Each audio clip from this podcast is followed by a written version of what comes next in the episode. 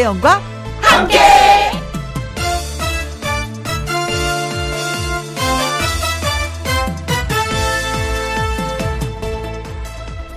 오늘의 제목 가장 듣기 좋은 말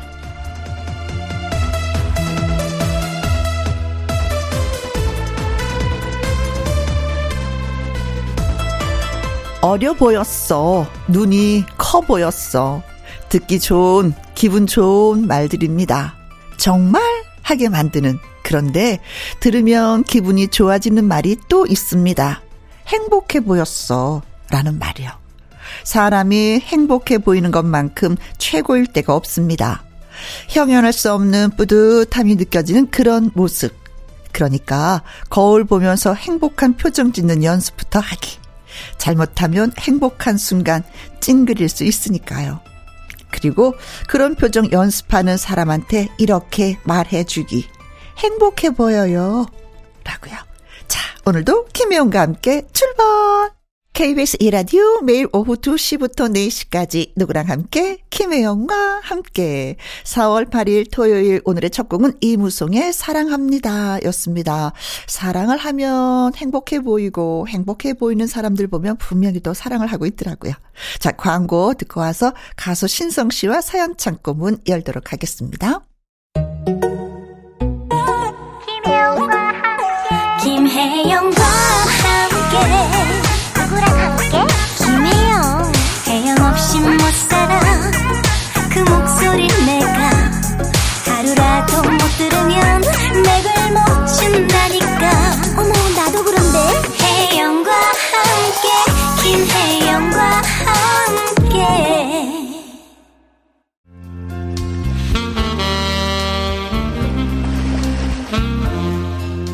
웃음 재미, 감동이 있는 여러분들의 이야기 완전 많이 기다렸습니다. 김혜영과 함께 사연 창고 오픈.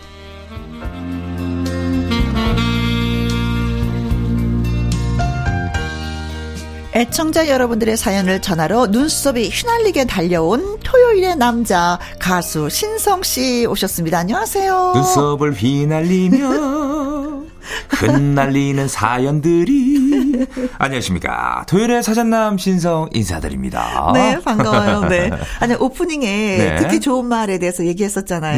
네. 신성 씨는 듣기 좋은 말이 어떤 거예요? 어, 개인적으로 멋있다라는 말이 너무 멋있다. 좋아요. 멋있다. 네. 어 신성 멋있다. 아, 감사합니다. 왜냐면 아니 진짜 날로 날로 멋있어지고 네. 있어요, 진짜. 멋있다라는 말이 그만큼 이 사람의 매력이 있다라는 뜻이거든요. 그렇죠. 네. 이 매력인 저는 굉장히 중요시를 생각하기 아, 그렇죠. 있기 방송하는 사람들은 특히 매력이 있어야지. 네. 음. 저는 우리 혜영 누님 보면 네. 참 피부가 너무 좋으세요. 아니 왜 그렇게 피부가 좋으신지 모르겠어요. 저요. 네. 진짜 그 말 되게 좋아해요. 아, 그래요? 왜냐면 이 나이가 되면 이쁘다, 발랄하다, 상큼하다 이런 얘기 절대 못 듣거든요. 네. 그래서 오로지 듣는 게 어머 피부가 참 맑으세요. 이거거든요. 아니 피부를 딱 보잖아요. 네. 진짜 30대 피부 같으세요. 정말로. 너무 밥은, 좋으세요. 밥은 내가 오늘 쏜다. 안 그래도 지금 배고, 배고프거든요. 끝나고 좀 사주세요. 어, 예. 예. 상대방이 예, 듣기 좋은 말, 네. 예, 살짝 살짝 해주는 것도, 예, 괜찮아요. 원래 새 덕담하는 건데, 오늘 네. 너무 좋네요. 네, 좋아요. 네. 기분 좋은 마음으로, 네, 또 사연을 소개해드리도록 하겠습니다. 네. 어, 기분 좋아. 라라라라라. 자, 첫 번째 사연은 어떤 분이 보내주셨는지. 네, 김지영님의 사연입니다. 네. 엄마가 갑자기 저보고 아빠한테 전화를 해보라고 하셨습니다. 음. 어, 아빠 번호 안 외우셨어요?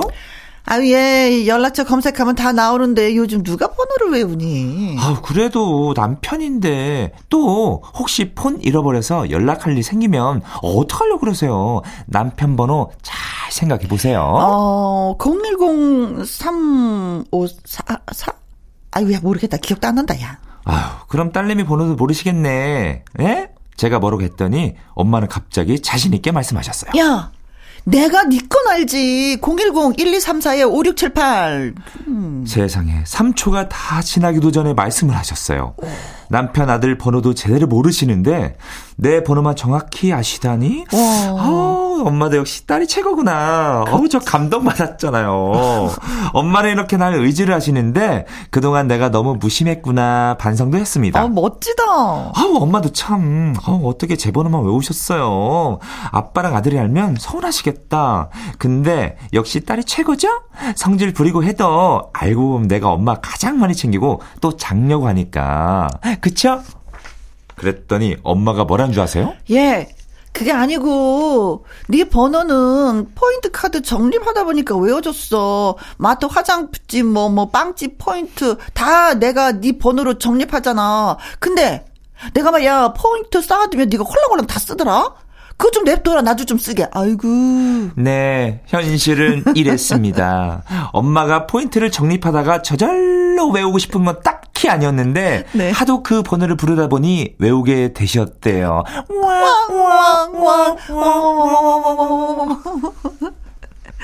음.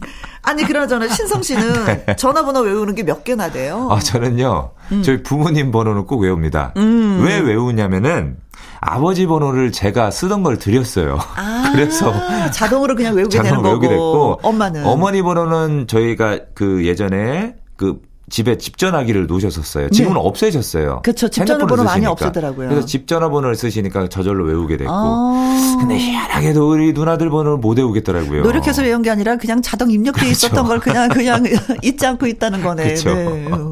저도 친정집 전화번호는 아직도 외우고 시댁 전화번호는 아직도 외우는데 음. 딸내미 전화번호를 끝번밖에 잘 모르겠어. 기억이 잘 안 나. 이게 번호를 못 외우기 시작한 게 바로 이 휴대폰을 쓰면서 못 외운 게 아니라 안 네. 외우려고 네. 외우려고 노력을 안 하죠. 이름을 이렇게 단축번호만 있으니까. 그렇죠. 단축번호도 있고 또 이름을 또 기, 이렇게 입력을 하잖아요. 그렇지. 그래서 검색에 이름만 쓰면 나오니까 그걸 전화하게 그렇죠. 됐잖아요.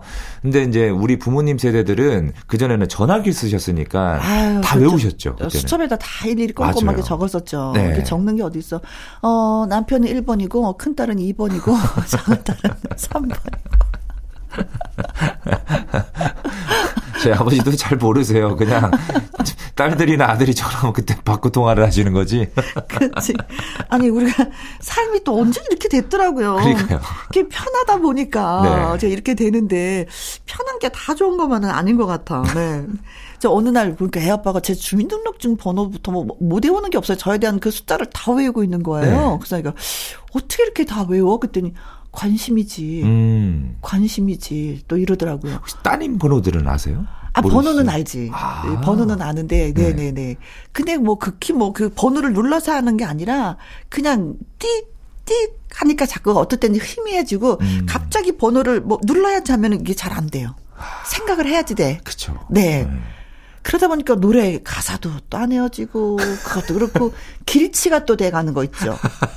내비가 있으니까. 맞아요. 길을 또 안 외워요. 맞아요. 오. 내비 누르면은 알아서 길을 이렇게 경로를 해주니까. 네네. 근데 저도 가다 보면은 저희 가끔가다 대표님이 이제 네. 전부터 매니저 생활 워낙 오래 하셨으니까 네. 이길 그 지름길이라고 하잖아요. 음. 그걸 알려주세요. 음, 음. 저는 가면서 그 건물을 기억을 해요. 그래서 아. 가끔 내비 안 키고 네. 딱 가다 이렇게 운전하다 보면은 그 지름길로만. 그래요. 네. 어째 가면 갈수록 이상하게 더 기계의 의지를 더 많이 하게 되지. 내 뇌를 못 믿겠어. 내 뇌는 못 믿고 기계에 자꾸 자꾸 의지하게 되는데 맞아요. 이게 잘 하고 있는 건지 어떤 건지 그거는 잘 모르겠는데 일단은 편해. 맞아요. 일단은 편하니까 자꾸 편해져요. 그렇게 되는 것 네. 같아요. 이 사람이 조금씩 불편해야지 뭔가 깨우치고 느끼는 게 있는데 편하니까 이게 진짜 마냥 편해서 늘어지는 것 같기도 합니다. 네. 반성을 살짝 좀 하게 되네요. 네. 네. 자, 서영은의 노래 듣습니다. 장미. 다음 사연은 김현영님의 사연이 되겠습니다. 안녕하세요, 혜영 언니, 신성 씨. 저는 지금으로부터 31년 전 남편과 연애할 때 그저 마음씨 하나 착한 것만 보고 결혼을 했습니다. 그런데 막상 살아보니 남자는 착한 마음씨도 중요하지만 대범하고 용감하고 만능이어야 한다라는 사실을 새삼 느끼곤 합니다. 우리 남편은요, 간이 작고 어찌나 겁이 많은지 형광등도 새로 갈아 끼우지 못한답니다. 아, 이거 보통 하는데 남자분들은? 신혼 초에 형광등을 갈아 끼우려고 의자를 딛고 올라갔다가 형광등 램프가 번쩍 이는 것을 보고 놀라서 그만 중심을 잃고 방바닥에 떨어지면서 안 좋은 사건이 있은 후로부터는 형광 등을 보면 지레 겁을 먹곤 합니다. 어. 그래서 항상 옆집 아저씨나 경비 아저씨한테 형광 등을 갈아 끼우는 것을 부탁하고는 하지요.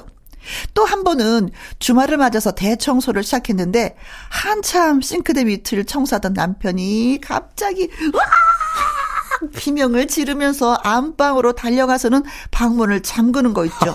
방까지. 저는 뭐 아, 놀라지도 않았습니다. 다가가서 그냥 물었죠, 뭐, 잔스. 아니, 도대체 왜, 왜, 왜, 왜 그러는데? 왜? 어, 그, 그, 그 밑에, 아, 바, 바, 바, 바, 바퀴벌레가 나서 바퀴벌레. 어, 무서워, 무서워. 아, 도저히 청소를 못하겠어. 아, 정말. 아, 싱크대 밑에 바퀴벌레가 나왔는데 도저히 무서워서 청소를 못하겠다는 겁니다. 50대 중반의 남자가 저보다 이렇게 겁이 많아서야. 아이, 무서워. 어찌 제가 남편을 믿고 이 험한 세상을 살아갈지. 근데요, 이게 끝이 아니에요. 여기에 남편은 기계도 잘 못 따라요. 아, 며칠 전에 컴퓨터에 바이러스가 감염이 되어서 먹통이 됐는데 남편이 자기가 이것만은 자신 있다고 나섰는데 두 시간을 끙끙댄 결과 컴퓨터에 감염된 바이러스 퇴치 안 됐고요. 모든 프로그램을 다 삭제해 버렸고요. 인터넷 접속도 안 되고 컴퓨터 수리점 가서 생돈 5만 원을 주고 수리를 했습니다. 한눈 한 번 팔지 않고 마누라인 저만 바라보고 살고 참 착하긴 한데 그걸로 위안을 삼아야 되겠죠. 어. 얼마 전에 글이 올랐는데 네. 남자가 너무 너무 착해서 네. 순수해서 결혼을 했더니 직장을 갖지 않더래. 그래서 그게 너무 고민이다라는 글이 올라왔는데 아, 그래. 어떻게 보면 착한 것도 참. 제가 보기엔 남편분께서 음. 일단은 그 벌레도 무서워하시고 네. 또 기계치. 기계치. 근데 돈은 잘 버실 것 같아요. 네. 아, 그럼 또 용서가 되지. 우리는 또 용서가 됩니다. 그러니까. 네. 많은 것을 커버할 수 있죠. 그 그러니까요. 그 돈으로. 네. 네. 그리고 나만 바라보고 돈만 입으면 그거 괜찮습니다. 네. 살만하죠. 네.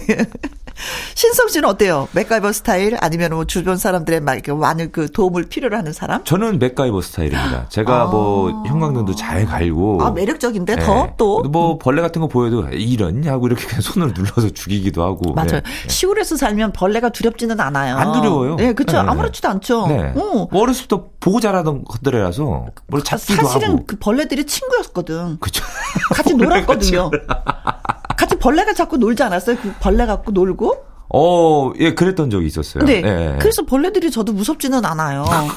근데 이제 우리 아이들은 막 왜 바퀴 나오고 하면은 막 난리가 나지 막. 아마 마마마마 그럼 저는 또 집에서 해결사죠. 아, 음. 안 그래도 제가 며칠 전에 그 말레이시아 촬영차 아, 갔다 왔는데 잘 다녔어요. 네, 그 버스 안에서 음. 음. 바퀴벌레가 이렇게 나오더라고요. 그더니 막 아우 그 저기 친구들이 막 놀래가지고 막 으아 이러길래 야 저게 뭐가 무섭냐고 야 쟤네도 왜 이름이 바퀴겠냐 타이어 타이어도 해 쟤네도 피곤해 쟤네들도 어? 그럼 냅둬 좀 알아서 네. 없어지겠지 했죠. 네. 네. 아 작지는 않고 네. 같이 여행을 하셨구나. 내비 두어 알아서 그냥 구석에 들어갈 거야. 그래. 사실은 뭐 바퀴들도 근데 요즘에는 바퀴가 종류가 너무 많아. 어, 이것저것 되게 막 많아졌더라고요. 엄지손가락 많은 것도 있어가지고. 엄청 큰 것도 있어요. 그또 네. 날라. 네, 애들이. 날라다녀요. 나르더라고. 야행성이에요. 어, 네. 네. 그래서 되도록이면 집을 더 청결하게 해야 되겠다라는 반성. 하수구 구멍을 더 막아야 되겠다라는 생각을 하게 되죠. 음. 그럼 뭐 집에서 그럼 뭐 이런 거 뭐 모든 거 다 하겠다. 그쵸? 근데 지금 제가 사는 집은 음. 이게 그 한 번은 나간 거예요. 그래서 음.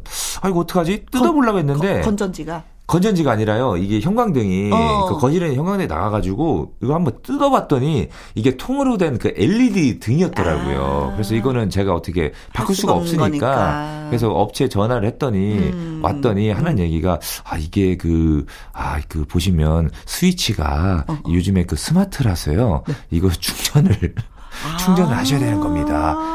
이거 되도록이면 이거 그 나갈 때 그 누르는 거 있어요. 음, 그 음, 완전 초당하는 거 그거 음, 전기 다 나가게 하는 그 시스템으로 예, 몰랐구나. 누르지 마시라고. 어. 예, 그래서 한 가지 제가 배웠죠. 그래. 또. 예. 아, 날이 가면 가서 이렇게 배울 게 많은지 모르겠습니다. 요즘 진짜. 스마트 세상이다 보니까. 그렇지. 네. 네. 사람이 똑똑해져야 되는데 기계들이 너무 똑똑해져 가고 사람이 스마트하지가 못해.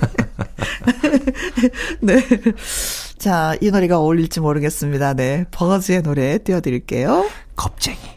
김희영과 함께 사연 참고 다음 사연은 네 이번 사연은 임윤섭님의 사연입니다. 네. 혜영 씨, 신성 씨, 네. 두 분은 밥파인가요, 빵파인가요? 저는 밥이요. 저도 밥이요. 어. 점심 저녁은 몰라도 아침에는 식사로 간단하게 시리얼이나 빵을 먹으면 좋을 텐데 음. 편하고 맛있고 얼마나 좋아요. 주부의 입장이죠. 그러니까요. 어, 어. 근데 우리 남편은요 꼭 밥, 밥, 밥을 달라내요, 밥을. 음. 나는 세상에서 빵이 가장 싫어. 어? 그 밀가루 뭐가 먹을 게 있다고. 한국인은 뭐니 뭐니 해도 뭐다? 밥입니다. 어, 남편의 주장. 네. 그래요. 뭐 밀가루도 설탕도 많이 들어가고 나이 들어서 몸에 안 좋겠죠. 빵을 안 먹겠다는 것도 개인 취향이니까 다 좋아요. 음. 그렇다고 쳐요. 음. 근데 주부들도 가끔씩은 밥하기가 되게 귀찮을 때가 있잖아요. 그쵸. 그럴 때만이라도 제가 좀 내키지 않아도 안아 보일 때 알아서 눈치 딱 채주고 모른 척 빵을 먹어주거나 음. 다른 간단한 밀가루 음식 먹어주면 참 고마울 텐데 말이죠. 어떨 때는 그게 되게 선하기도 하네요. 어. 이렇게 보내주셨습니다. 임윤섭님의 남편 되시는 분은 점수 따기가 참 편하겠어요. 가끔 빵 먹어주면 네. 점수 네. 그냥 그득그득 따는 거 아, 아닙니까? 그렇죠. 그렇죠? 네. 여보 나 밥하기 싫어. 그래, 어 그래 라면 먹지. 어머 배달 시켜 먹지. 하면 점수 왕창왕창 따는 겁니다. 그렇죠. 와 그걸 이용해서 점수 한번 따보시기 바라겠습니다. 그 혹시 혜영 누님 남편분은 네. 밥파이신지 빵파이신지 궁금합니다. 아 밥파죠. 밥파. 네. 네. 밥을 먹어야 돼. 빵을 먹어도 밥을 먹어야 되는 사람. 음. 네. 그래서 제가 밥을 자주 하냐? 그건 또 아니에요. 누가 하죠? 남편. 아니 그건 진짜 되게 고, 좋네요. 근데 그 진짜 네. 고마운 게 뭐냐면 요리하는 걸 좋아해요. 부엌에 들어가서 막 설거지하는 걸 너무 좋아해요. 진짜요? 네. 아 진짜 나이가 들면 들수록 이렇게 더 마음에 들더라고 남편이. 바뀌셨구나. 네네네. 아침에 저는 이렇게 자고 주말에도 자잖아요. 네. 그러면 배가 고프면 남편이 일어나서 밥을 먼저 아, 챙겨요. 와. 그럼 저는 그냥 숟가락 들고 음 네. 맛있어, 음 맛있어, 기가 막히게 맛있어라는 소리를 얘기해주면 돼요. 드시고 딱 일어나 또 이렇게 네. 치우고 또 설거지까지 하시고. 어, 네네네. 이야. 혹시 따로 이렇게 뭐 용돈을 챙겨주신다든지. 아니, 아니, 용돈은 주지 않아도 돼요. 어, 진짜요? 왜냐면 뭐, 아직까지는 또 뭐, 하니까. 네네네. 아, 그래서, 아주 나이가 들수록 아주 마음에 예쁘고, 들고 있어. 마음에 네. 들고. 음. 어.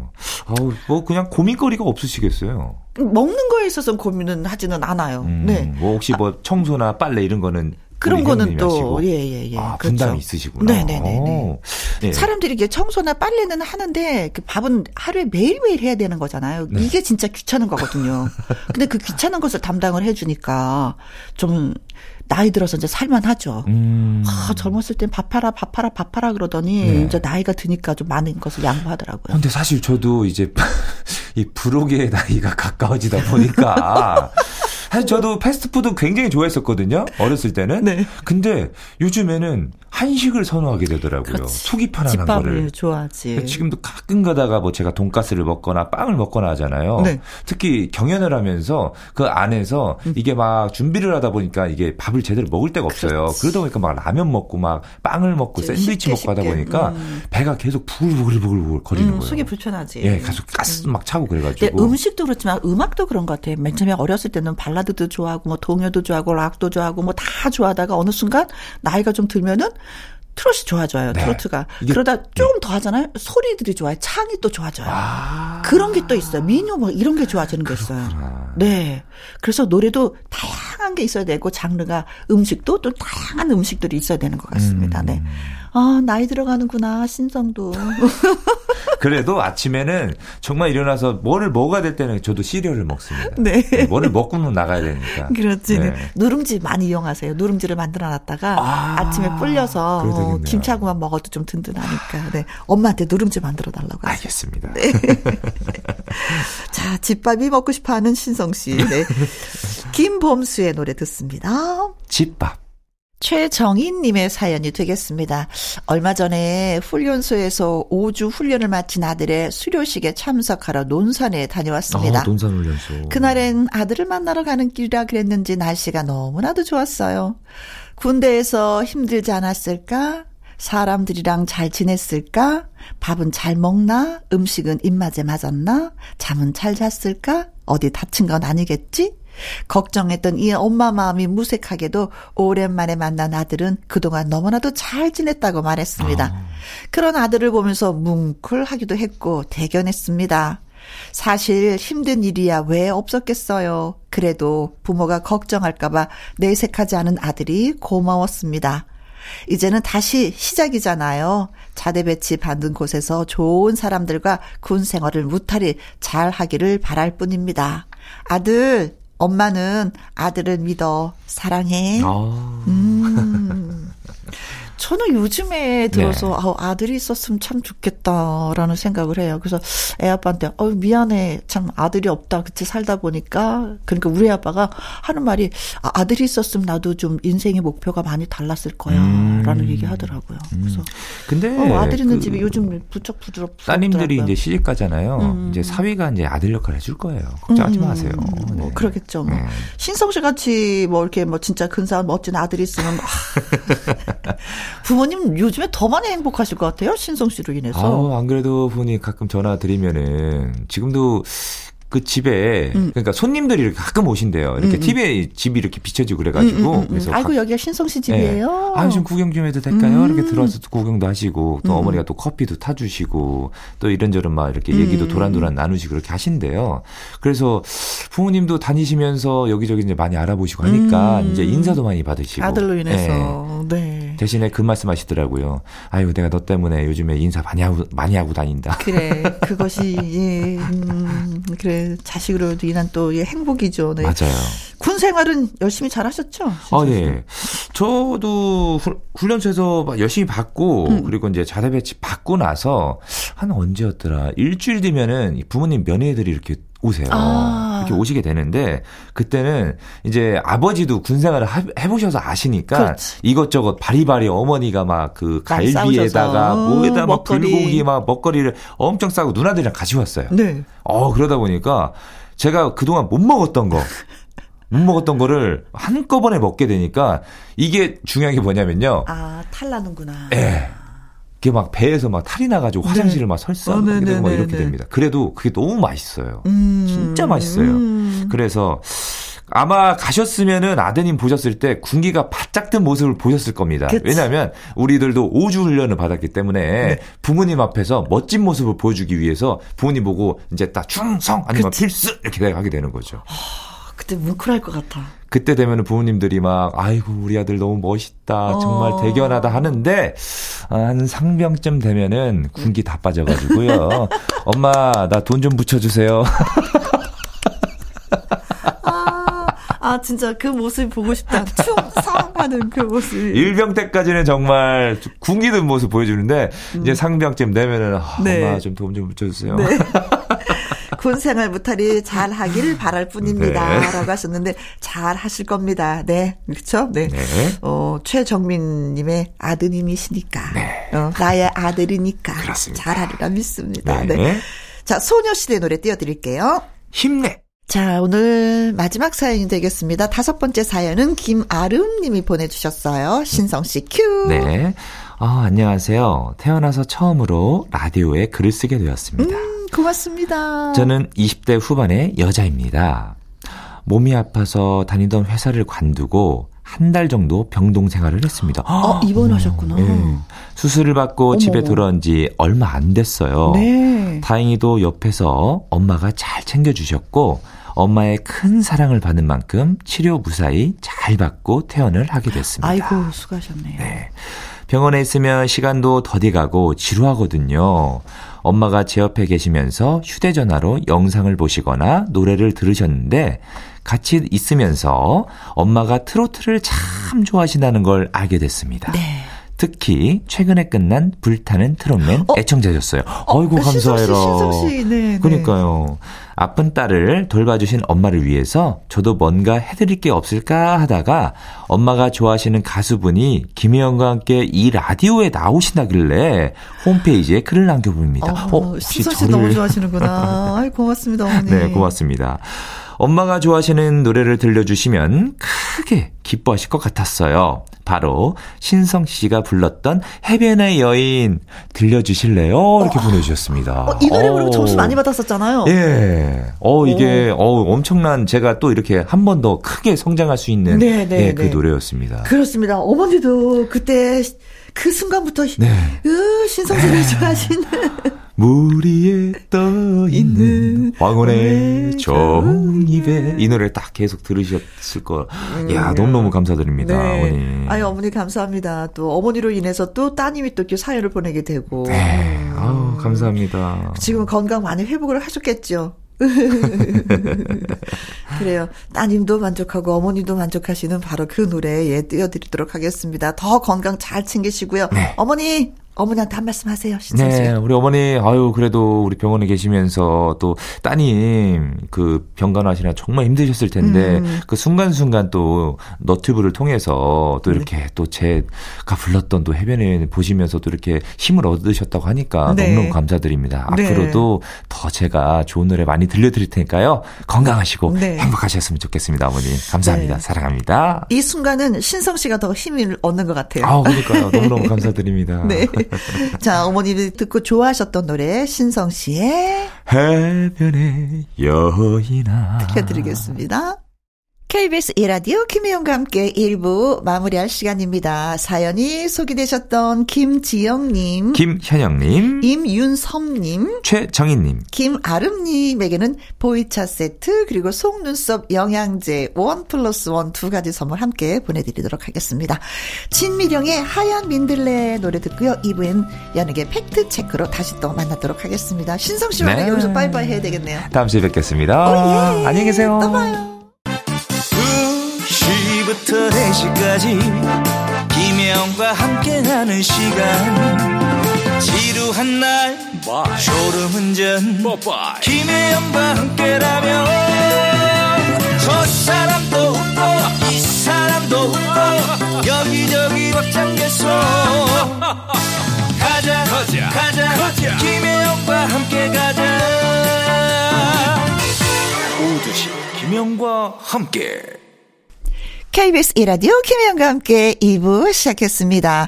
이문세 봄바람 듣고 강희롱 기자의 연예계 팩트체크 시작하도록 하죠.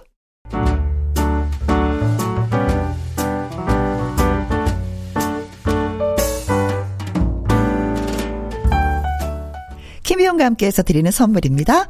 편안한 구두 바이네리에서 구두 교환권 발효 건강 전문 기업 이든 네이처에서 발효 홍삼 세트, 건강한 기업 H&M에서 장 건강식품 속 편한 하루, 청소이사 전문 영구 크린에서 필터 샤워기, inner beauty 브랜드 올린 아이비에서 inner beauty 피부 면역 유산균, 에브리바디 엑센 코리아에서 에디슨 무드 램프 블루투스 스피커, 욕실 문화를 선도하는 때르미오에서 때 술술 때 장갑과 피누, 연구중심 기업 찬찬이에서 탈모엔 구해줘 소사. 하남 동네 복국에서 밀키트 복요리 3종 세트.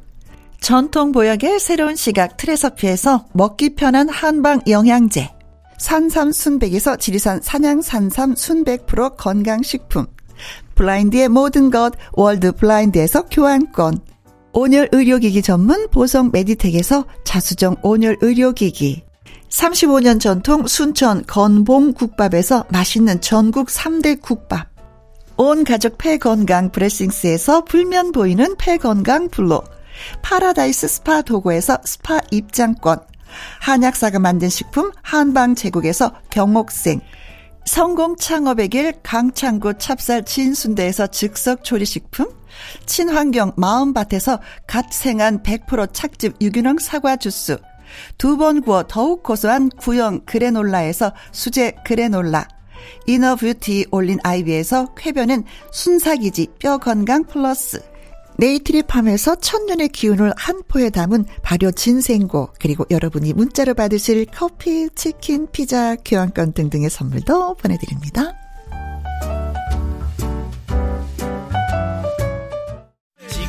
더 슛 들어갑니다. 영화 한 편 찍으시죠.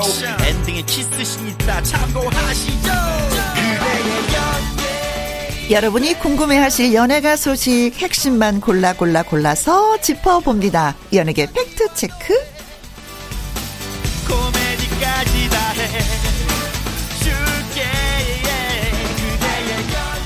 강일홍 더 팩트 대중문화 기자님 나오셨습니다. 안녕하세요. 네, 반갑습니다. 반갑습니다. 늘 뵈면 반가운 게, 음, 이번에 비가 왔었잖아요. 네네. 네. 수요일 날 그만큼 그래요. 반가워요. 네. 누가? 고맙습니다. 강희롱 기자님이. 네. 감사합니다. 자, 첫 번째 소식을 전해드려서 드는데. 네, 좀 안타까운 소식이죠. 아, 그렇죠. 네. 음. 어, 굉장히 정정하고 건강하게 활동하셨던 음. 어, 올러 가수 현미 씨가 네. 어, 이번 주에 세상을 이제 떠나셨는데. 아, 진짜 깜짝 놀랐어요. 네, 많이들 네. 놀랐을 거예요. 최근까지도 활동을 하고 계셨기 네. 때문에. 뭐 바로 전전 날에도 가요기실에서 네. 뭐 이렇게 초대 받았 있다고 하는 얘기를 들어보니까 음, 음. 물론 방송도 출연을 했습니다. 마지막 방송이 1월 2월인가 1월 말에 네. 어 종편 채널에 방송을 했는데 그만큼 굉장히 건강하게 음. 활동하셨다는 점에서 보면 네. 왜 돌아가셨을까에 대해서 궁금증도 많이 일어요. 그렇죠. 네. 그렇죠. 음, 뭐, 많은 팬들도 깜짝 놀랐겠지만, 가족들은 얼마나 또, 예, 많이 놀랐겠습니까? 네. 멀리 떨어져 살아서 더 맞습니다. 많이 또 힘들어 하지 않을까. 네, 아드님하고 며느리가 미국에 거주하고요. 뭐 음. 뭐, 현미 씨도 물론 한국과 미국을 오가며, 네. 이렇게 종종 방송 출연을 하셨는데, 네. 어, 돌아가신 부고 소식을 듣고 이제 아들과 며느리가 뭐 사, 사흘 뒤에나 네. 어, 서울에 이제 도착해서 아마 어제 어제 저녁쯤에 도착했을 음. 거고요. 어 이제 어 빈소를 마련하고 그렇지. 어, 장례를 네. 어, 준비하는 걸로 알고 있습니다. 네. 음, 안타까우면서 진짜 많은 분들이 글을 남기셨어요. 고인의 명복을 빕니다.부터 시작을 해서 제가 읽고 아 선생님이 이렇게 따뜻한 분이었구나라고 느낀 글이 있어서 하나 아, 소개를 네. 해드리면은 네.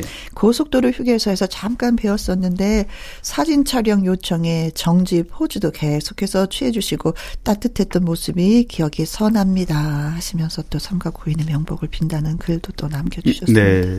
음. 제가 어 돌아 갑작스럽게 세상을 떠나신 게 좀 궁금해서 좀 방송 관계자들에게 좀 취재를 해봤는데 네. 어 마지막 이제 지난 4일 날 돌아가셨어요. 네. 아침에 발견이 됐는데 음. 병원에 급히 이송을 했지만 뭐 병원에서 사망 판정을 받았고요. 네.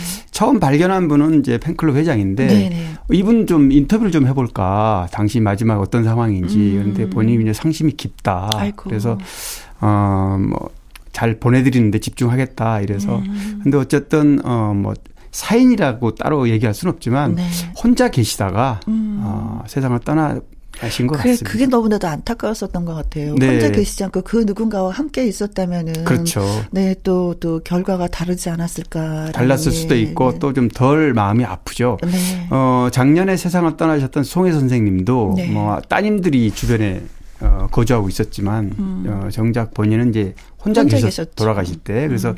늦게 좀 발견됐고 음. 그래서 세상을 떠났는데 그때도 굉장히 그렇죠. 물론 이제 90대 중반이라는 그 원로 어, 음. 연세는 있으시지만 네. 또늘 송혜 선생도 건강하게 그렇죠. 노래자랑 마이크를 잡으셨었기 때문에 네. 뭐 현미 씨 못지않게 좀 굉장히 음. 어 안타까운 마음들이 네, 많았죠. 네. 음, 요번 일요일 날 아침에 네. 음, 현미 선생님의, 예, 네. 현미 선생님에 대한 다큐 아, 나레이션을 제가 아, 하기로 아, 네. 했어요. 그래서, 음, 마지막 가는 길을 또 이렇게 또. 네. 예. 우리 가요계에 족적을 남기신 정말 원로 가수 중 한 분이기 때문에 음. 또 굉장히 활발하게 활동하셨고 스토리도 굉장히 많아요. 네. 뭐 데뷔는 62년도 했지만 음. 당시에 어 밤안개라는 노래 이게 아, 번안곡입니다. 그렇죠. 원래 어 프랭크 시나트라하고 네킹콜이 불렀던 네네. Each Alone All the Time 이게 네. 원곡인데요. 음. 이 곡을 밤안개라는 전혀 다른 제목으로 음. 번안해서 불렀는데 이때 편곡을 이봉조 씨가 했습니다. 그렇죠. 네, 두 분이 결혼했죠. 네. 네. 나중에 결혼해서 음. 굉장히 어, 신성인 엄앵란 못지않게 굉장히 화제를 모았던 커플이었는데. 네. 어, 엄앵란 선생님이, 음, 별세 전날까지도 그 같이 통화도 하고. 네. 했었다고 하는데. 둘이서 굉장히 친분이 돈독하십니다. 네. 네. 오랜 60년 이상의 우정을 그렇습니다. 쌓아오셨던 분이기 때문에 진짜 팔이 하나 떨어져 나간 만큼의 그 슬픔이다라는 표현을 하셨는데 어떤 네. 느낌인지는, 네. 음. 이해할 만하죠. 네. 네. 네, 네. 이제 연세도 많으시고 역시. 음. 그래서 아마 어, 80대 중반의 나이 세상을 떠났지만 네. 많은 팬들의 가슴에 아주 오랫동안 남지 않을까 네. 됩니다. 그래서 엄행현 선생님의 말씀이 너무 가슴 아픈 게 난 이제 친구가 없어. 아, 이 말이 너무 아파요. 네. 너무 아파요. 네. 네. 그래요. 다시 한번 예, 고인의 명복을 또 예, 빌어봅니다. 네. 자, 노래 한 곡 들어봐야 되겠죠? 현미 선생님의 노래입니다. 밤 한 개. 어, 어, 선생님의 목소리 들으니까 다시 한 번 더 울컥 하는 것 같아요. 네. 자, 자, 다음은, 음, 역시 또 작년 5월에 세상을 떠난 고 강수현 씨. 씨 일주기가 네. 더 다가오고 있네요. 네, 그렇습니다. 음. 어, 지금 현미 씨 어, 타기한 소식을 전해드렸는데, 어, 김혜영 씨 눈물을 흘리시네. 너무 어, 1년 전에 5월 달에 강수현 씨가 생활 떠났을 때 젊은 나이에 또 너무나 어, 영화계의 별이 하나 떨어져서 그렇죠. 1년 전에는 또 슬픔이 또 많았는데 네. 어, 강수현 일주기 공식 추모집을 어, 낸다는 소식이에요. 아. 어, 워낙 어, 대스타로 어, 네. 스크린 스타였기 때문에 어, 음. 가족들은 물론이고 네. 팬들이 어, 기록으로 남기겠다는 그렇습니다. 얘기겠죠, 네. 영원히. 그렇습니다. 추모집이기 때문에 음. 활동했던 당시에 뭐, 어, 영화 스틸이라던가 네. 또 사진과 어, 사진과 또. 글, 또, 어, 주변에서 뭐 예를 들면은 어, 네. 어, 강, 어, 설경구, 김현주, 봉준호 감독 이런 이제 이런 분들의 직접 손편지로 네. 글을 좀 남기고 강수연 기리면서 네 어. 그렇습니다. 정성일 평론가는 강수연의 위상을 되새기는 에세이 이론을 어, 글로 올려주고요. 네. 또 보건교사 안은영의 원작자로 유명하죠. 소설가 정세랑 씨가 또 강수연을 동경하는 팬 입장에서 네. 글을 또 쓰고 그래서 글도 있고 활동했던 음. 당시에 영화 스틸 네. 그러니까 강수연을 한목에 볼 수 있는 음.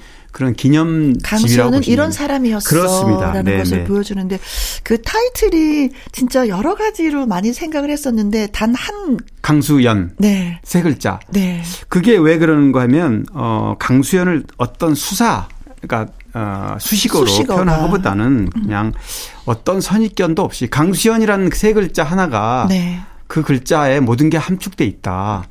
이제 그런 의미로 네. 어 다른 수식을 붙이지 않는다는 겁니다. 네. 음. 강수연 이런 세 글자로 어, 추모집을 만든다고 발간한다 그러네요. 네. 그리고 영화도 상영을 한다는. 네, 맞습니다. 뭐 아무래도 어 일주기니까 추모전으로 해서 강수연 씨가 출연했던 이제 수많은 작품들이 네. 있죠. 그래서 5월 6일부터 9일까지 어 메가박스 성수에서 진행이 되는데 네. 어, 뭐, 그동안 영상 자료원에 가면 수많은 작품들이 있죠. 그렇죠. 옛날 그런. 정말 어, 앳된 네. 모습부터 네, 시작해서 예, 마지막 작품이었던 정의까지. 네. 네 스크린에서. 그러니까 옛날 작품들은 사실 영상 자료는 아니면 볼 기회가 없죠. 상영을 어렵죠. 하지 않으니까. 네, 무소의 뿔처럼 혼자서 가라. 아주 정말 옛날 작품이죠. 네. 뭐, 달빛 길어 올리기라던가. 또뭐 씨바지 미미와 철수에서 청순 스케치. 저는 아재아재 바라아재 아, 그렇죠. 예, 머리를 삭발하고 맞습니다. 이 아재아재 바라아재도 거의 30년 넘은 아, 작품이죠. 네, 네, 네. 경마장 가는 길도 있고 이런 작품들을 상영한다고 그럽니다. 네. 자, 다시 한번 네. 음, 강수연 씨를 기리고 싶으신 분들 또 뵙고 싶으신 분들은 또 네. 스크린을 또 영상 자료원에서 또 영화도 볼 수 있고요. 네. 네. 그렇습니다. 네. 진짜 원조 월드스타였었던 네. 강수연 씨를 보내면서 또 이런 어, 후배들이 또 예, 또 글을 또 남기고 사진을 또 남기네요. 네. 자, 그래요. 고맙습니다. 자, 이번에 박효신 씨의 노래로 예, 또 한번 강수현 씨를 되새겨 보도록 하겠습니다. 추억은 사랑을 닮아. 강일원 기자의 연예계 팩트체크. 이번에 이야기 나눠볼 주제는 김영임 국악인이죠. 선생님이시죠? 네, 네. 진짜 네, 어, 국악인 김영임 선생님 이제 오랜만에 4년 만에 어, 콘서트를 한다는 소식이 네. 있어서. 아, 근데 벌써 50주년이 되셨어요. 네, 그렇습니다. 와. 어, 20대, 10, 어, 10대 후반부터 활동을 하셨으니까, 음. 어, 지금 50주년이 됐고, 어, 김영립 씨 그러면, 어, 판소리나 국악을 대중적인, 어, 공연물로 그렇죠. 승화시킨 분이다. 이렇게 음. 우리가 편안하게 접하게 쉽게 그렇습니다. 접하게끔 만들어 주신 예. 어떤 이제 가교 역할을 해 주셨죠. 그렇죠. 국악 그러면 좀 왠지 뭐 음. 순수 예술로 분류돼서 좀 이렇게 나이 드신 분이나 듣는 네. 이게 과연 티켓을 팔아서 어 공연물로 만들 수 있을까 이렇게 의구심을 가지는 분들도 음. 있을, 음. 있을 텐데 어, 김영림 씨는 세종문화회관에서 늘 공연을 많이 했고 항상 네. 티켓 매집을 그렇죠. 기록할 정도로 어, 인기를 누렸습니다. 네. 사실 김영림 씨 공식 무대는 KBS 빅쇼에서 어. 아, 빅쇼라는 프로그램이 있었어요. 네네. 네. 거기에서 국악이 아니고 네. 어 이미자 씨의 모정, 조용필의 일편다시 민들레 이 노래를 열창해서 많은 시청자들이 음, 음. 깜짝 놀래 가요를 불러서 그렇습니다. 네. 요즘은 뭐 커버송을 자연스럽게 많이 하지만, 많이 하지만 시초였죠. 그렇습니다. 그 당시에는 국악인이 이런 대중가요를 커버송으로 불러서 방송해서 네. 이후 이때부터 사실 기폭제가 됐고요. 음. 많은 사람들이 듣고 싶어 했습니다. 음. 그래서 뭐 그동안의 공연 단독 공연을 수없이 많이 했는데 국내에 150개 해외에서도 했고요. 뉴욕 카네기홀에서도 그렇죠. 했고 많은 공연물로서 관심을 음. 갖는 분인데 22일 날 대구에서 첫 공연을 합니다. 네. 또 하반기에는 서울 세종문화회관을 시작으로 해서 거꾸로 음, 지방으로 내려간다고 합니다. 네. 예. 사실 코로나 기간에 어뭐 간간히 다른 젊은 어, 분들은 또 공연을 했지만 했죠. 선생님 못 하셨죠. 이유가 왜 그러겠습니까? 아무래도 연로하신 어르신들이 많다 보니까 아, 음. 아예 활동을 거의 하지 않았습니다. 그래서 이번에는 어, 이 공연을 보려는 분들도 굉장히 기대를 많이 하고 있을 텐데요. 네. 어쨌든 50주년을 기념하는 상징적 의미도 있고 음흠. 또 이번에는 어, 그 사이에 작년에 NS 윤지 유명한 가수죠. 네, 네 며느리를 네, 맞았죠. 네, 그래서 이번 공연에는 어, NS 가족이 윤지도 함께 또 무대에 네, 오를 네. 수도 있겠네요. 뭐 이상해 선생은 남편이잖아요. 네. 코미디언. 뭐 악극에 같이 참여해서 또 웃겨주고 아, 이러는데 무대에 악극을 그렇습니다. 네네. 어르신들이 너무 좋아하시겠다. 그렇습니다. 네, 음. 저도 세종문화회관에서 공연을 한번 봤는데 아, 눈물, 감동, 그다음에 음. 웃음 네. 이런 게 굉장히 굉장히 두 시간 동안 굉장히 좀 즐겁게 본 기억이 있는데요. 네. 어, 이 공연을 앞두고 어, 신곡을 하나 발표했어요. 신곡이요? 그런데 이제 본인이 목소리를 처음부터 내는 신곡이 아니고 네. 본인이 피처링 목소리를 참여해서 가수는 뭐 신인 가수지만 네. 어, 이 노래가 국악풍 가요입니다. 쉽게 말하면 음. 국악풍 가요. 그래서 본인이 뭐 대금 소금을 넣어서 느낌을 네. 자신의 공연에 딱 맞는 그런 어, 노래로 네. 만들었습니다. 아니 어느 후배가 또 이렇게 행운을 잡았을까요? 아, 요즘에 맞아, 선배, 행운이죠. 선배님들이 후배들과 같이 하는 경우가 굉장히 많이 아, 있거든요. 쉽지 않죠. 네. 대국악 어, 스타죠. 네. 국악인의 목소리로 피처링을 같이 했다는 거는 영광이고요. 네. 어, 노래는 굉장히 느낌이 차분한데 네. 어, 김용민 공영이라는 그런 느낌으로 들어본다 그러면 네. 아마 어, 차분하게 와닿지 않을까. 아, 네. 그 후배 잠깐만 소개를 좀 해주시면. 어, 김형아란 가수인데, 뭐 활동은 종종 했더라고요. 그런데 본인에게 맞는 곡을, 어, 받지를 못해서, 네. 어, 그동안, 어, 주목을 못 받았는데, 아마 이 곡이 음. 굉장히 좀 괜찮다는 반응이 있습니다. 네. 그래서 이 노래가 좀 반응이 온다면 또. 아, 그럼 전국 투어 함께 하는 거예요?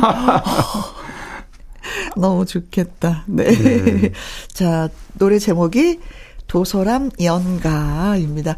김형아, 김영임의 두 분이 함께 노래했는데 한번 예 들어보도록 하죠. 저희 뭐 가지 못하시는 분들은 아 무대에서 이 노래를 부르겠구나라고 생각하시면 예 되실 것 같습니다. 네. 자, 강희론 기자의 연예계 팩트체크 다음 이야기는요. 맛깔나는 조연으로 서민들의 애환을 달래주었던 탤런트 서승연 씨의 근황이 궁금합니다 하시면서 청취자 권혜숙 님이 글을 주셨는데 어, 오랜만이네요, 진짜. 네. 서승현이라는 이 다, 어. 맛깔나는 조연 딱 어울리는 어, 배우죠. 네, 그냥 막 소탈한. 네, 네. 소탈하고 또 활짝 웃는 그 모습도 기억이 나고. 네, 대추나무 뭐에서 정말로 연기를 잘하셨죠. 맞습니다. 네. 근데 어 지금 활동하지 않으신 지가 벌써 10년이 훨씬 넘어서 네. 어, 지금 연세가 80 됐어요. 그렇 어, 그 정도 예, 네. 그렇게 되셨을 거예요. 그래도 연세가 있으셔도 이렇게 쭉 활동하신 분도 많은데 음, 음, 서승현 음. 씨는 2012년 어, 드라마 출연한 게 마지막이고요. 어, 데뷔는 굉장히 오래됐죠. 그렇죠. 66년 TBC 시절에. 아, 66년 TBC. 네. 어, 데뷔를 제가 했고. 아장아장 걸을 때네요. 그러게요. 어. 80년대 통폐합 때 KBS로 이렇게 네. 어, 기수는 TBC 출신이지만 주로 KBS 주로 활동을 KBS에서 많이 했고 많이 좀 하셨죠. 아마 또 저도 기억나는 게요. 어, 91년에 서울뚝배기라는 드라마 굉장히 예, 서울 택배도 있었고 야 네. 금내 곰내야 어, 곰내야에서 네. 좀 많이 알려지셨죠. 맞습니다.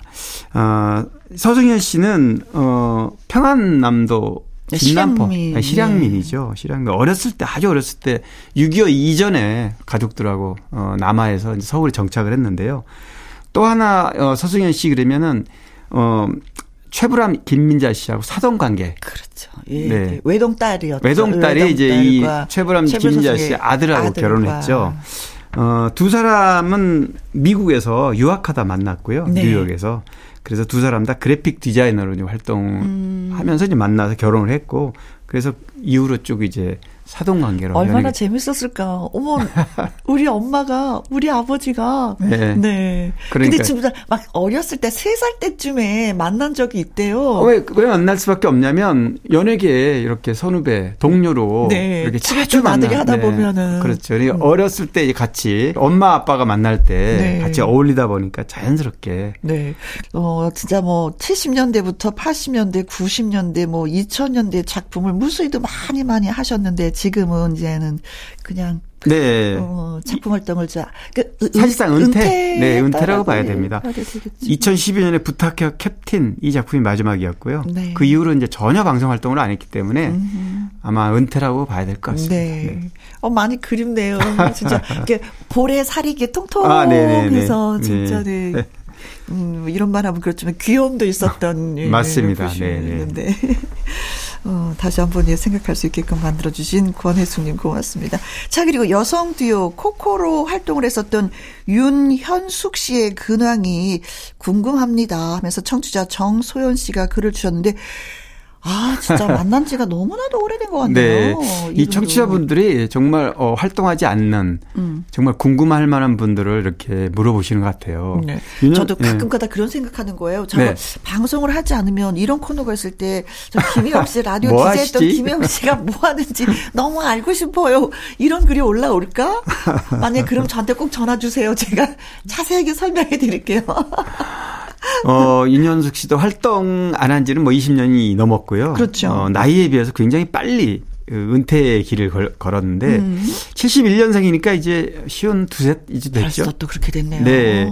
93년에 혼성그룹 잼으로 활동을 시작했는데 뭐 수속사 멤버하고 수속사 관계자들 정사 문제 때문에 음. 갈등이 생겨서 해체됐죠. 해체돼 버리고 바로 이제 어 코코로 네. 어 이혜영 씨하고 활동을 했죠. 2인조로. 음. 그래서 더 많이 알려졌어요. 코코로. 그 그렇죠. 듀엣으로 활동을 많이 했고 그 활동을 너무 일찍 어, 안 했기 때문에 96년부터 네. 이제 배우로 좀 활동하다가 잠깐 활동하다가 은퇴하고 미국의 로스앤젤레스에서 음. 이제 거주를 합니다. 지금은 뭐 오며 가며 이렇게 네, 네, 네, 어 살고 있긴 한데 뭐 가끔 예능 프로그램에 종편 음. 예능 프로그램에 뭐 슈가맨인가 이런 프로그램 있었죠. 아, 네. 슈가맨에서 같이 나와서 춤추고 맞아요. 노래했었던 네네. 오랜만에 잼그 그래, 팀들이 그래요, 그래 맞습니다. 그 음. 그 팀들이 한번 어, 등장해 네 분이 나와서 네. 한번 노래 불렀었던 거 기억이 나네요. 그래서 뭐 옛날 얘기도 좀 해줬고 당시에 음, 음, 음. 뭐 어, 여고생 시절에 20대 초반에, 그러니까 연예계 데뷔 전에는 뭐 음. 압구정 쌍스레빠 이런 거 뭐, 그게 뭐냐 그랬더니 뭐 배꼽티 반바지, 그다음에 네. 슬리퍼 패션. 끼가 너무 많아서. 네네. 네. 그렇, 이제 그랬으니까 또 연예계로. 튀기도 했었죠. 네, 그렇죠. 네. 피부가 강무잡잡하면서도 개구지면서도 성격이 털털해서 맞아요. 눈도 커다랗고. 예, 네. 누가보나 다 적응을 잘했었던 예 기억이 납니다. 음. 이 사업가로 변신해서 뭐 게임박스 마케팅 부장도 아, 거쳤고 지금 가방 브랜드 다른 재능이 또 있었네요. 네 그렇습니다. LA에서 이제 가방 브랜드 공동 대표도 했고 그런 사업을 쭉 해왔고요. 네. 그럼 뭐 해외에서도 어떤 멀티샵 위주로 가방을 판매하기는 하지만 아이고 똑똑해라. 국내 백화점에서 주요한 백화점에 이렇게 입점할 정도로 네. 나름 성공한 어, 연예인 사업가라고 할 수 있겠습니다. 네. 노래는 들을 수 없지만 그래도 또 다른 면에 네, 있어서 네. 또 재능을 발휘하네요. 네. 아, 다재다능이야, 진짜. 우리는 한 가지밖에 못하는데 어쩜 이렇게 재능들이 많을까. 예, 부럽기도 합니다. 자, 두 분의 소식을 이제 전해드렸습니다. 어, 뭐, 거의 뭐 두 분은 뭐 은퇴를 했다라고 봐야 그렇죠. 되기 때문에 네, 예, 네. 직접 전화 통화는 하지 못하는 게 좀 아쉽다. 그렇습니다. 뭐 윤현숙 씨는 나이가 있어서 음. 뭐 모르죠. 뭐, 뭐 또 1, 2년 후에 아니면 네. 뭐 저 지금 이렇게 살고 있어요. 네, 하시면서 또 네. 소식을 전할 수도 있겠네요. 네. 자, 강유론 기자의 연예계 팩트체크. 애청자 여러분이 궁금해 여기시는 연예가 소식이나 강 기자님에게 묻고 싶은 질문을 홈페이지 게시판에 올려주시면 이 시간에 소개해 드리고요. 소개되신 분들 선물도 또 보내드리도록 하겠습니다. 오늘 소개되신 권혜숙님, 정소연님에게는요, 떡볶이 쿠폰 보내드리려고 합니다. 자, 코코의 노래 한번 들어볼까요? 요즘 우리는 나의 히트곡, 나의 인생곡, 가수의 근황과 함께 히트곡 당시 비하인드와 또 사연을 소개하는 코너인데 오늘은 백지영 씨입니다. 네. 좀 늦은 감이 있어요. 아. 백지영 씨도 벌써 일찍 했어야 되는데 이런 느낌? 네. 네. 백지영 씨만큼 노래 잘하는 가수 어, 사실 뭐 가수들이 다 노래 잘하는 건 애절하죠. 그렇습니다. 애절하고 가슴을 와닿고. 네네. 진짜. 어, 배우는 연기로 가수는 노래로 말한다. 음. 그런 이런 말에 딱 어울리는 네. 가수 중에 한 명인데 네. 백지영 씨가 99년에 데뷔할 때 사실 이제 데뷔하게 되면은 어, 소속사 매니저가 음. 어, 가장 먼저 신문사에 기사부터 홍보를 합니다. 아, 그렇죠. 홍보를 그 다음에 이제 방송, 어, 음악 프로그램에 홍보를 하고. 네. 네. 이런 순서가 있는데 가장 먼저 저한테 왔어요. 백지영을 데리고. 어머, 그 풋풋할 때 그런 네, 백정 씨를 만났겠네요. 이 이마에 솜털이 뽀송뽀송할 때. 어, 귀여워. 어, 백정 씨를 데리고 와서 인터뷰를 하고 음반을 줘서 CD를 딱 들어봤는데. 네. 그때 들었던 노래가 이제 선택 부담. 아. 그런데 굉장히 좋지. 빠르고 아주 어, 어린. 라틴. 네. 음. 그래서 이 노래 느낌이 굉장히 좋더라고요. 근데 이 노래 뜰 것 같은데 진짜 어. 이 노래 금방 뜨더라고요. 감이 왔구나. 네, 그리고 네. 바로 1년 뒤에 또 음반을 냈는데 네. 어, 대시, 대시, 새드 살사 이게 네. 이제 라틴 어, 살 어, 주로 라틴계 쪽의 노래를 좀 네. 많이 했는데 궁합이 어울려요. 딱 어울려요. 네, 빠르면서도 슬프면서도 네. 가슴을 후벼파면서도 네. 내가 이별을 하지 않았는데 벌써 슬퍼 노래를 들으면. 네, 그렇습니다. 그런데 백지영 씨의 인생곡을 꼽은 노래가 뭐냐면 사랑 안 해. 발라드곡. 사랑 해. 네, 그렇습니다. 음. 이 노래가 왜 어, 인생곡이냐면 출발은 빠른 리듬의 댄스곡으로 출발했지만 네. 가수가 백지영의 진정한 진면목은 발라드 가수로 네. 가요계 입지를 굳혔고 음. 그첫 번째 히트곡이 바로 사랑, 안해입니다. 그 이후에 무슨 뭐 아시다시피 너무나 많죠. 뭐 총 맞은 것처럼도 있고 아이고. 잊지 말아요. 네. 뭐 너무 많게 내기 힌디 그냥 절절하죠. 그렇습니다. 절절하죠. 모든 노래가 부르는 노래마다 음. 다 히트를 했, 고요 네. 실제로 백지영 씨가 노래를 부르면 드라마가 뜰 정도예요. 음. 드라마 OST 곡으로 그만큼 절절하고 애절한 네. 어. 어. 또 OST 곡도 또 있지 않아요? 어, 그, 굉장히 많죠. 어, OST 곡도. 아이리스 OST 그렇죠. 뭐. 아이리스 OST도 있, 있고요. 잊지 말아요. 잊지 말아요가 바로 아이리스 OST. 진짜 엄청나게 사랑받았죠. 네네. 드라마도 뜨고 노래도 뜨고. 네. 네. 그래서 어 백지영 씨는 인기가 평양에서도 네. 젊은 층에 요즘은 뭐 평양 소식을 좀 어, 뜸해서 음. 어, 언론에. 근데 평양에 2018년에 남북 평화협력 기원 남측 예술단으로 참여를 했는데 네. 이때 총 맞은 것처럼 잊지 말아요 두 곡을 불렀습니다. 네. 저는 네. 깜짝 놀랐어요. 어디서 거기에서 총 맞은 것처럼이라는 노래를 부를 수가 있을까? 어, 기사도 그들이 많이 그, 났어요. 그들이 그 노래를 부르라고 했을까? 그러게. 네. 그만큼 어 들어본 사람들이 있을 거라는 거죠 몰래 몰래. 음. 그래서 이제 이 노래를 불렀고요. 어, 사실 사랑 안 해 이 곡은 어, 아까 말씀드렸듯이 빠른 댄스곡으로 출발했다가 좀 공백이 있었습니다. 음. 백지영 씨 2000년 초반에 네네, 잘 나가다 좀 아픔이 좀 있었고 그 후에 좀 공백이 있다가 어, 여러 곡을 냈는데 음. 다 히트를 못했어요. 네. 그리고 나서 6년 만에 뜬 노래가 바로 사랑 안 해인데 이 노래가 당시 노래방 최고 애창곡. 정말 완벽 무결한 보이스 장착한 발라더다 이렇게 네. 평가를 받았죠. 음, 그리고 저는 내기의 캔디 네. 이 노래는 이제 혼자 한 것이 아니라 그렇죠. 그 같이 협업해서 부른 노래인데요. 네. 예. 이 노래도 좀 대단해서 옥태견 옥택 피처링으로 참여했던 거죠. 네, 네, 그렇습니다. 그래서 더 막 상큼하고 귀엽고 했었던 것 같습니다. 네. 지금 뭐 결혼해서 너무나도 행복하게 아, 잘 살고 네. 있으니까 네. 보기도 좋고. 맞습니다. 예능 네. 프로에도 좀 뭐 종종 나오고 그러는데 이제 음. 콘서트 아마 곧 합니다. 이제 콘서트도 아. 어, 그 동안에 코로나 때문에 못 가셨던 분들이 네. 굉장히 많이 어, 찾아갈 것 같습니다. 자, 백지영의 사랑 안에 들으면서 강유론 기자님 다음 주에 또 만나요. 네. 네, 수고하셨습니다. 네. 고맙습니다. 네. 네. 자, 사연 소개해 볼까요?